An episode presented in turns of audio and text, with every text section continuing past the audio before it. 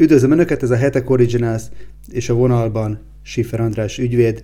Jó napot kívánok, üdvözlöm Önt! Jó napot kívánok! Köszönöm, hogy a rendelkezésünkre áll, így útközben. Az lenne a kérdésem, hogy a hétvégén itt járt Magyarországon az amerikai diplomácia egyik meghatározó fontos alakja, egy globális kormányzati szervnek a vezetője, Samantha Power. És az ő látogatásával kapcsolatban megjelentek olyan értékelések, legutóbb például az American Conservative című labban, hogy hát valójában az ő látogatásának a célja egyfajta színes forradalom, vagy akár rendszerváltás, rezsimváltásnak az előkészítéseit Magyarországon. Hogyan látja Ön, kell ilyen forgatókönyvvel számolni, vagy ezek azért túlzó megállapítások? Először szerintem pontosítsunk, Samantha Power egy amerikai kormányzati intézmény, nem egy globális intézmény, egy amerikai kormányzati intézménynek a vezetője. Tehát a világ egyik szuverén államának a kormányzati tisztviselője, kormányzatának tagja járt a világ egy másik szuverén államában. Tehát innen indulunk. Én hát így nagyjából 6-7 éves korom óta fárasztom magamat, hogy olvasok különböző diplomáciai híreket, és arra sem a 70-es évek végén, sem az elmúlt években nem láttam példát, hogy amikor Magyarországra érkezik egy idegen államnak a kormányzati tisztviselője, vezető kormányzati tisztviselője, talán hivatalosan nem tagja a Biden kabinetnek, de hát egy kvázi kormánybiztosként lehet leginkább definiálni az ő státuszát, akkor egyáltalán nem világos, hogy őt egyáltalán meghívta a magyar kormány, illetve ki a magyar fogadó fél. És ugyanígy példátlan az, hogy amikor ide érkezik egy idegen államnak a kormányzati tisztviselője, nem látogat el egyetlen magyar kormányzati intézmény vagy közhatalmi szervhez sem, amelyik őt invitálta, hanem eléggé megalázó módon a magyar hadügyér, igazságügyminiszter zarándokolnak el hozzá a nagykövetségi rezidenciára. Tehát ez önmagában példátlan. Ami a spekulációkat illeti, ezek azok, amiket az előbb mondtam, ezek egyenlőre spekulációk. Nyilván nem alaptalan feltételezések, hogyha a múltra gondolunk, de annak, hogy itt Samantha Power, azon kívül, hogy a soft power ügyi minisztere az Amerikai Egyesült Államoknak bármilyen konkrét akció előkészítésébe vett volna részt Budapesten az elmúlt napokban, erre nyilvánvalóan egyenlőre semmiféle ténybeli alap nincsen, nem áll rendelkezésünkre. Egyébként az ő látogatása utalhat-e arra, hogy az amerikai nagykövet Pressman úrnak a tevékenysége is már fölvetett ilyen kérdéseket, hogy azt az elmúlt időszakban nem bizonyult talán elég hatékonynak, és ezért volt szükség egy szinttel magasabbra emelni ezt a fajta soft power nyomásgyakorlást, amit Ön is említett? Nézze, öntsünk tiszta vizet a pohárba, független attól, hogy ahogy az előbb elmondtam, finoman szóval is különös volt ennek az amerikai kormánytisztviselőnek a magyarországi látogatása, aki egyébként korábban az Obama kabinetnek formálisan is tagja volt ENSZ nagykövetként. Azt egyértelműen ki kell most már mondani, főleg, hogy egy éve zajlik napokon belül lesz az egyéves évfordulója az orosz-ukrán háborúnak, hogy a világban tapasztalható bizonytalanságért, sok esetben az egyes régiókban tapasztalható káoszért az első számú felelősség az Amerikai Egyesült Államok imperialista politikáját illeti. Tehát hiába vannak a világon számtalan helyen totalitárius diktatúrák, mint például Kínában, hiába hajt végre megengedhetetlen agressziót egy másik ország, gondolok itt a Putin rezsimre, az, hogy a hidegháború vége óta az Amerikai Egyesült Államok felhatalmazva érzi magát, akár a NATO-n keresztül, amivel bábozik, akár saját maga, hogy a nemzetközi jogot lábbal tiporja. Gondolok itt Irakra, vagy például Szíriára, a mai napig nem tudom, hogy mi a nemzetközi jogi alapja annak, hogy az amerikaiak betegyék a lábukat, vagy a fegyvereiket Szíriába, illetve felhatalmazva érzi magát arra, hogy rezsimváltásokat hajtson végre, mint például a Majdanon Kijevben 2014-15-ben, vagy 13-14-ben, vagy felhatalmazva érzi magát az Amerikai Egyesült Államok, hogy más országokat, sőt állítólag szövetséges országot, mint Magyarország úgymond érzékenyítsen, demokráciára tanítson, ennek sürgősen véget kell vetni, ennek nagyon-nagyon rossz vége lesz. Belpolitikai szempontból van egyébként felelőssége annak, hogy valaki politikus egy ilyen stratégiába tevékenyen részt vesz, akár Brüsszelben, akár itt Budapesten? Én nem értem, mire gondol. Hát arra gondolok, hogy nyilván ehhez két oldal szükséges, tehát ha egy ilyen látogatásra sor került, mint Samantha Poweré, akkor annak vannak magyarországi partnerei. Ő is találkozott egy sor képviselővel. Ezek a magyarországi szereplők szempontjából megfogalmazható kifogás, hogy részt vesznek például egy ilyen stratégiában? Nézze, az Amerikai Egyesült Államok a soft power politikájával nem egyes országok fejlődését akarja szolgálni.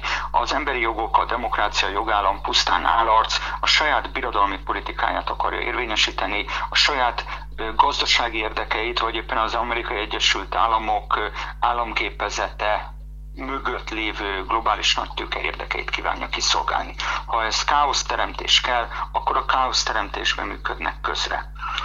Ezt világosan kell látnia nem csak Magyarországon, minden más országon, minden más kontinensen mindenkinek. Én az Action for Democracy botrány kapcsán tavaly ősszel szerintem itt talán a Heteknek is elmondtam, hogy ha demokratikus politikát űzünk, akkor azzal a feltételezéssel kell élnünk, hogy bármilyen súlyos véleménybeli, ideológiai, világnézeti különbségek választanak el minket egy közös hazában, egymás iránt a közös haza sorsát illetően mégis több lojalitással tartozunk, mint bármilyen külföldi eszmetársunk felé.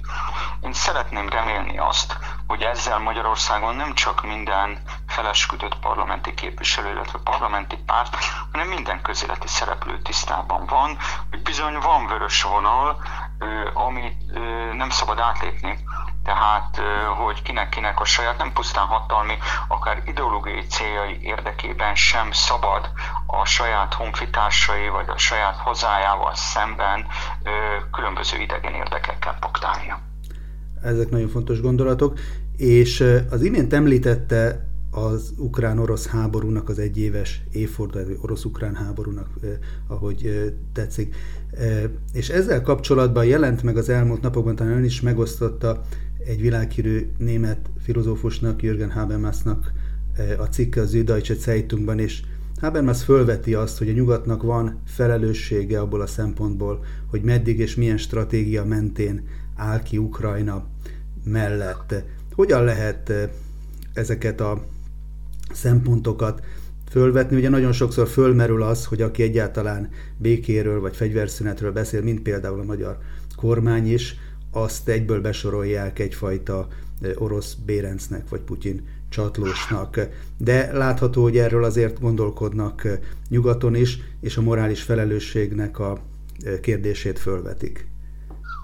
Ez a bunkós botozása a Putyin bérencséggel, ez pontosan inverze Putyin belpolitikájának, tehát ahogyan Moszkvában gond nélkül letartóztatnak bárkit, aki kritizálja a háborús politikát nyilvánosan, hát Nyugat-Európában vagy Észak-Amerikában, de nem elsősorban azt gondolom, hogy Nyugat-Európáról érdemes beszélni, ugyan talán még nem tartóztatnak le, de morális megkövezéssel illetnek mindenkit, aki bírálni merészeli ezt a háborús politikát. Ez egy militarista őrület, és számra egyáltalán nem meglepő, hogy Jürgen Habermas nem kíván közösséget vállalni a militarista őrülettel.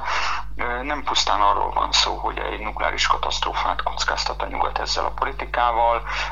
Szó van arról is, hogy Putyin legjobb segédei azok a nyugati politikusok, akik minden nemzetközi jogi normát félretéve avatkoznak bele ebbe a történetbe, és veszedelmes ez a történet a Európa számára azért is, mert teljesen nyilvánvaló, hogyha nem is kerül sor nukleáris katasztrófára, ez az egész háborús őrület, illetve szankciós politika, ez alapvetően az Amerikai Egyesült Államok mögé bújt globális tőkeérdekeltségek érdekeit szolgálja, ez nem Európa érdeke.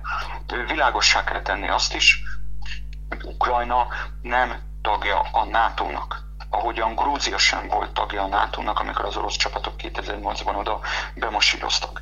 Természetesen Ukrajnának joga van a nemzeti önrendelkezésre, a területi épségét megőrizni, nem lehet szó nélkül hagyni nyilvánvalóan azt, hogy nem csak Európában, bárhol a világon egy ország a szomszédos ország területét előzönlik katonákkal, nehéz fegyverekkel, vagy elkezdi azt bombázni. Érdekes módon az erre oly érzékeny haladó közvélemény nem nagyon szól, amikor ugyanez Jemenben történik, vagy Szíriában történik, de egyértelművé kell tenni, hogy teljesen más a státusza Ukrajnának, mint akár a balti államoknak, Lengyelországnak vagy Magyarországnak. Nem a NATO tagjai. És ehhez képest kéne a saját politikáját megfogalmazni az egész Európai Uniónak. Sajnálatos módon nem ez történik, és ez nem Európa érdekét szolgálja. Amikor Európa érdekéről beszélünk, akkor így fölmer egy olyan kérdés is, hogy megjelent egy nagy figyelmet keltett tanulmány Seymour Hersh amerikai veterán újságírónak a tollából az északi áramlat gázvezeték elleni merénylet vagy robbantás kapcsán. Ő egyértelműen Amerikát nevezi meg felelősnek, egyenesen Joe Bidenig, és annak ellenére, hogy nem lehet pontosan tudni ennek az incidensnek a körülményeit. Önmagában az, hogy Európa nem volt képes megvédeni ezen belül Németország a saját alapvető energetikai érdekeit, ez jelentheti azt, hogy Európa egy ilyen alárendelt szerepet kénytelen ebben az egy éve zajló háborúban betölteni? Hát ez természetesen ezt jelenti már, mint a Nordic Stream elleni merénylet, tudnélik persze, továbbra se tudjuk pontosan, hogy kik miért hajtották ezt végre. Elég sok ok mutat az Amerikai Egyesült Államok irányába, ugyanakkor nem lehet természetesen továbbra sem elvetni azt az elméletet, hogy pont zavarkeltési céllal esetleg az oroszok követték ezt el. Egy dolgot biztosan kizárhatunk ebben a tekintetben, hogy ez magányos tettes lett volna, akár csak őrületből, hiszen itt nem pusztán arról van szó, hogy valaki dinamitot rak valami fészer alá, és azt levegőbe röpíti. Azért nem egy egyszerű dolog akár csak megközelíteni sem a tenger mélyén egy ilyen gázvezetéket.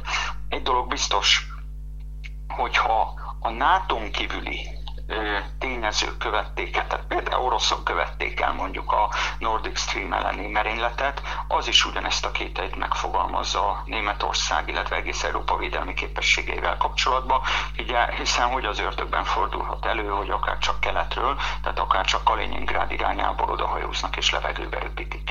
Mondom, ha ezt a teóriát akarja követni valaki, hogy az oroszok vannak ennek is az eredőjében, akkor is ez nagyon komoly kérdéseket felvet Európa önvédelmi képességeivel kapcsolatban.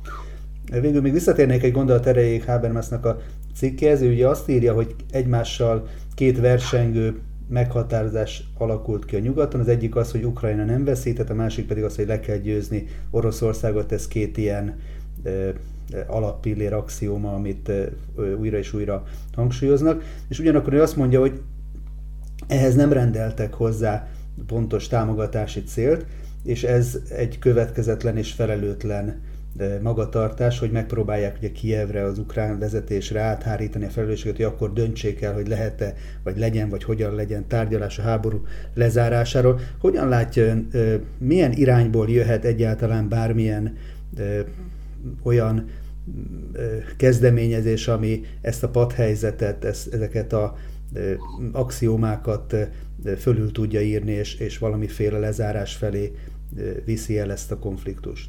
Hát én abban reménykedek, hogy az európai közvélemény felébred, és fölélednek azok a békemozgalmak és azok a háború ellenes tiltakozások, amik ott voltak szerte Európa utcáin 2003-ban az Irak elleni amerikai agresszió idején.